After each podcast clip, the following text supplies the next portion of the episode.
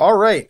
Hello again, everybody, and welcome back to the Creating Geeks, a parenting podcast of great responsibility. Once again, I'm Chris, I'm Sarah. and um, just want to remind you uh, this podcast um, is being brought to you by patreon.com, just slash the chippa. That's patreon.com slash T H E C H I P P A. Um, these videos and hopefully eventually downloadable podcasts will all be linked through my Patreon, and the videos will be on my YouTube page. Um, and we're calling this the Chippa Made This Productions for now to see how that goes. Um, you can also find the Chipman Brothers Tangent podcast on there as well, which I'm sure you've all been enjoying.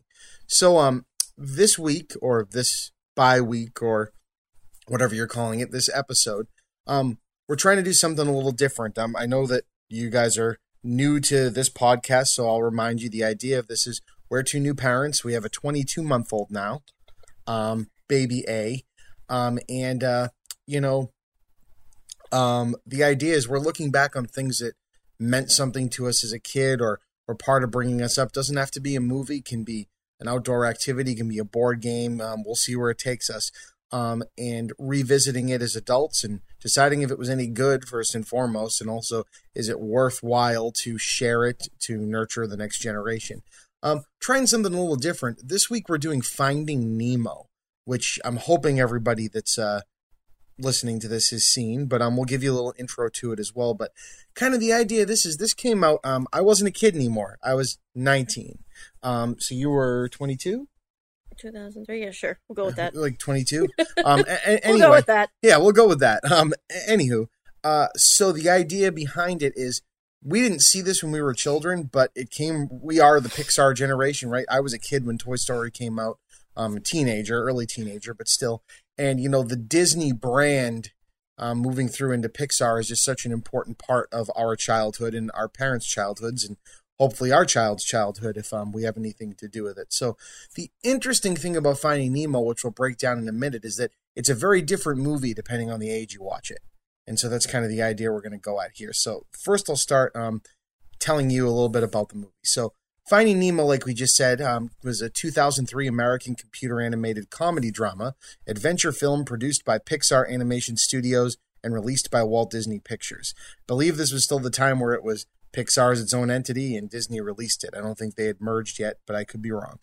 Um, it was written and directed by Andrew Stanton long before um, nearly losing his job over John Carter of Mars, um, with co direction by Lee Unkrich. Um, and the film stars the voices of Albert Brooks, Ellen DeGeneres, Alexander Gould, and Willem Dafoe, among others. It tells the story of the overprotective Ocellaris clownfish named Marlin, voiced by Albert Brooks, who, along with a regal blue tang named Dory, voiced by Ellen DeGeneres, searches for his abducted son Nemo all the way to Sydney Harbor, that's Sydney, Australia. Along the way, Marlin learns to take risks and come to terms with Nemo taking care of himself. Finding Nemo was released on May 30th, 2003, and has received universal critical acclaim since. The film won the Academy Award for Best Animated Feature and was nominated in three more categories, including Best Original Screenplay. Finding Nemo became the highest grossing animated film at the time. and was the second highest grossing film of 2003, earning a total of $871 million worldwide by the end of its initial theatrical run. The film is the best selling DVD of all time, with over 400 million copies sold as of 2006, and was the highest grossing G rated film of all time before Pixar's own Toy Story 3, which I believe was also directed by Lee Unkrich, fully um, overtook it. The film was re released in 3D in 2012, which is actually our most recent experience seeing the film amongst uh, um, DVD and Blu ray. Um, in 2008, the American Film Institute named it the 10th greatest animated film ever made as part of their top 10 top 10 li- their 10 top 10 lists. A sequel, Finding Dory, was released on June 17th. My birthday! Woohoo! Um, 2016 in the United States, and we'll talk a little bit about that at the end. Best birthday present ever! And yes, I took my then nine month old to the actual theater to see it. No shame. So she she's already embedded in in these movies, which is great. She slept through it. We also took her to see The Force Awakens because we're awesome. Thumbs up, but you can't see it. um, anywho, so God, um, my initial experience, um, I believe I went and saw this movie with my buddy Jared. which I'm a huge film fan at 19 years old. A little silly to go and do, but everyone loved Pixar, and this was a big deal. Um, one of the big deals I remember was wanting to see the water effects on screen. Um, Disney and Pic- or Pixar has a tendency, and we saw this at the Pixar exhibit that we went to at the Museum of Science, right? Yeah. They kind of make the movies as tech demos to prove they can do something. You know, oh, we need more computers to process this stuff. We want to be be able to prove um, that we can do a water effect because animating underwater, whether it's in stop motion, drawn, or computer generated, the physics go wonky, right? It, it's not it's not that simple. So that was my first main reason for wanting to see it. Um, at that age, at 19, uh, I'm still a little young. You know what I mean? I'm still caught up in the very um, very uh, personal to Disney type of story of lost kid trying to get back to his parents, right? This isn't the first time this has been done. And Nemo's story is quite interesting and unique in getting there. He meets, you know, a shark self help group. Um, there's a, a gets caught in a dentist's office. Um, it, it just it's a really intense kinetic film that doesn't really stop. And Nemo's part for me as a younger person just always resonated as the most important part of the film. Whereas Marlin, the father, looking for him story, he's just kind of the neurotic dad that's almost played comic relief to you when you're younger of all the dads just overprotective and that part was more interesting to me when I was younger because of Dory. Right? Dory's the bumbling, you know, comic relief that you end up loving, right? Yeah, I loved it because of Ellen DeGeneres. I love her. I don't think anyone else could be Dory. No, it's perfect. So what about your thoughts initially seeing it? I, I I don't even remember. I believe I saw it in theaters. Couldn't tell you and couldn't tell you who the hell it was with. Probably some ex or some I don't know.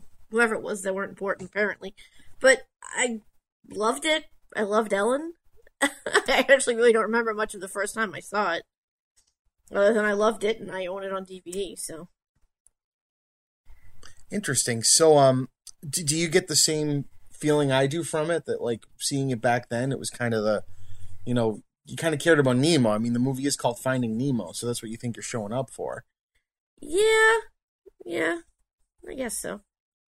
Um, I said, I really can't remember the first time I saw it, All right. Well, um but I, like I said, I loved it enough that I bought it on DVD right away. So, but yeah, you do you do worry about Nemo and you know like what's gonna happen to him, where's he gonna go? You know, you do you know get invested in his story. Right. Yeah, and that that seems to be the main drive of the movie. And again, they're they're selling this. You know, P- Pixar's thing is always multi-tiered, right? It's never oh get the kids in the door and then the parents are going to be bored. It's always get the kids in the door. The parents are going to um, have a story to go on, right? That that that's the whole thing. So that kind of brings me to the the, the revisiting. You know, watching this again Yeah. as a parent.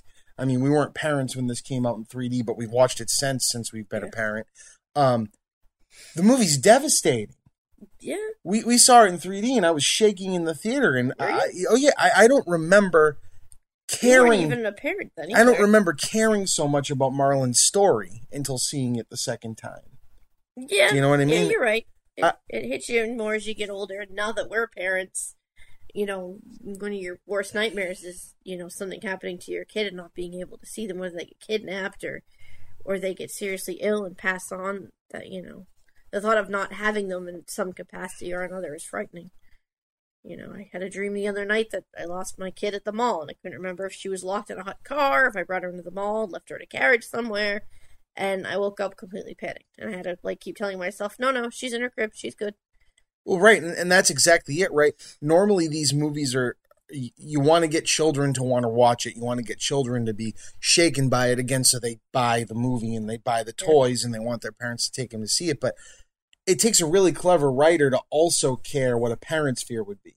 Yeah, in writing a movie like this and it's kind of a ballsy move in my opinion you know um looking back to it you know it it, it doesn't leave you with a great feeling yeah okay spoiler alert everything works out but getting there i mean multiple characters in this film nearly die yeah, and including Nemo. Nemo's about to die, and and the messed up thing looking back on this is he about to die by an evil little kid that's gonna shake him to death in a plastic bag. Like it's it's really well, messed it's up. supposed to be every fish's worst nightmare. Yeah, Marlin's living every parent's worst nightmare, and Nemo's living every fish's worst nightmare. and it it's just it, it it's incredibly brilliant when you break it down to layers like that. And again, you know, this is waxing the the already big Pixar ego, but god damn it, nearly everything they make is great, and everything they had made up to this time was even better than the last thing. Like th- this was a huge deal. Um and I just never expected. I mean, we went and saw it when it was re released in 3D. As you know, this will be a nice date. Finding Nemo. It's a movie we liked when we were younger, and I didn't expect it to resonate so much. I mean, like for instance, The Lion King. The Lion King. Okay, you know the the story. It, it, Disney writes a good story, and that one's a great movie for a reason. But Lion King's only half of what Finding Dory is. Right? Finding Yeah. Nemo is. Right? They kill Simba's dad at the beginning of the movie. Simba intentionally is removed from having a parent figure and has to grow up without one. There's no story of a parent worrying about Simba in this movie. Do you know what I mean? Yeah. His mother is there, but you know she has other people to worry about. So this, His mother's worrying about. yeah, but they don't. That's not a plot line in the movie. Do you know what I mean? Like they don't. Not true. They don't stick Well, with her Nemo's mother worrying. was killed by whatever it was that attacks their anemone. Yes, but with Marlin, but with Marlin, I can't pronounce that either. With Marlin left in the story to be like a main character, you get this this almost schizophrenic movie where it's jumping between the two of them.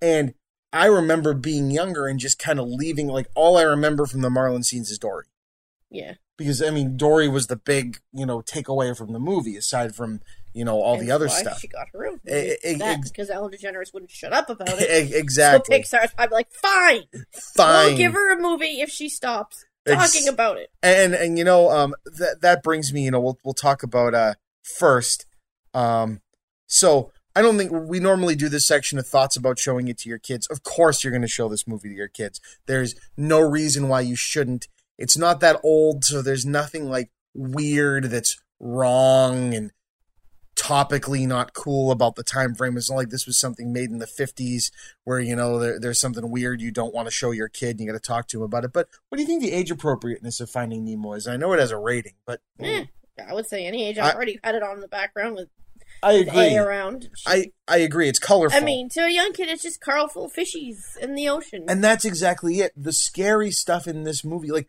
Bambi, Bambi, okay? And a turtle that you can only assume smokes weed. Oh, of course. But but Bambi, Seaweed. ba- ah, yeah, oh, that's good. High five. Oh, oh, Lame Yeah. joke, sorry. yeah, we're parents. Um, so so what I was gonna say is like Bambi, Bambi, you kind of have to fast forward the first five minutes of that movie if you show it to anyone under the age of six, right? Yeah. Eh, Even not only like there's no sugarcoating what happens at the beginning of Bambi. Yeah. Finding Nemo kind of there's a softness to the darker stuff in it that on, that that is there to resonate you when you're older and more mature. Yeah. And and to me that's a brilliantly paced film. A brilliant brilliantly written film. Um so yeah, okay.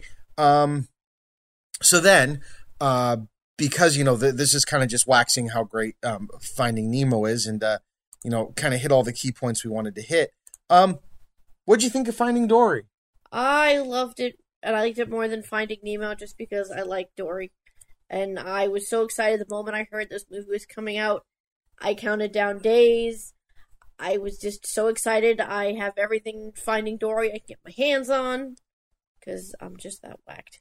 No, I think it's awesome. But Finding Dory hit me more emotionally um, than Finding Nemo when I first saw Finding Nemo because it's about for those of you that, that oh, you've all probably seen Finding Dory, but Dory, uh, the Finding Dory movie is about her finding her parents, her kind of realizing, hey, I have a family and I need to find them.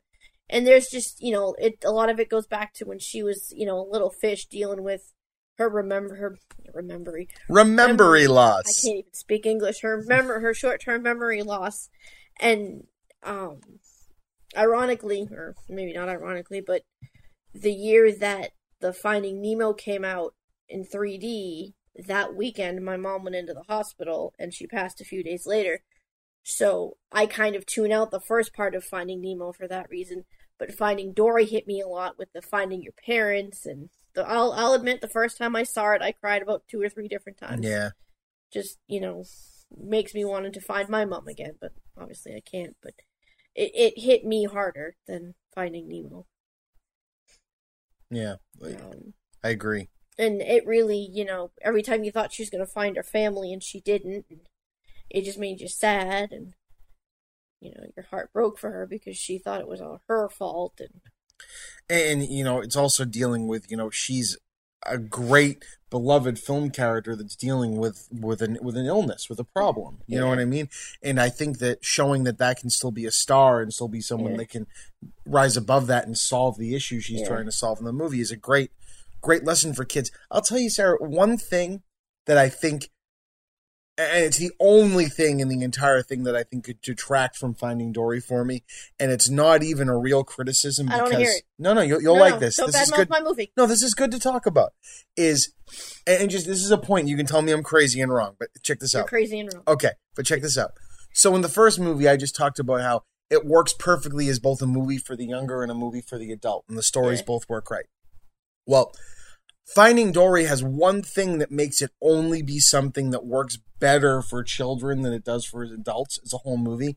And my reason is this Marlin and the way he acts towards Dory in Finding Dory, which sets off her being alone again, makes dick. no sense after the story he went through in the first film. Now, to a kid, they're not going to realize that because, from the child's perspective, all adults are evil and mean. And when they're mean, they're scary, and I don't like them. But Marlin spent the whole first movie realizing that his neuroticism was making him be a dick and holding his son back. And then he does it to his friend in this movie. And that never sat well with me. Now they glance over it and they're really, you have to have that.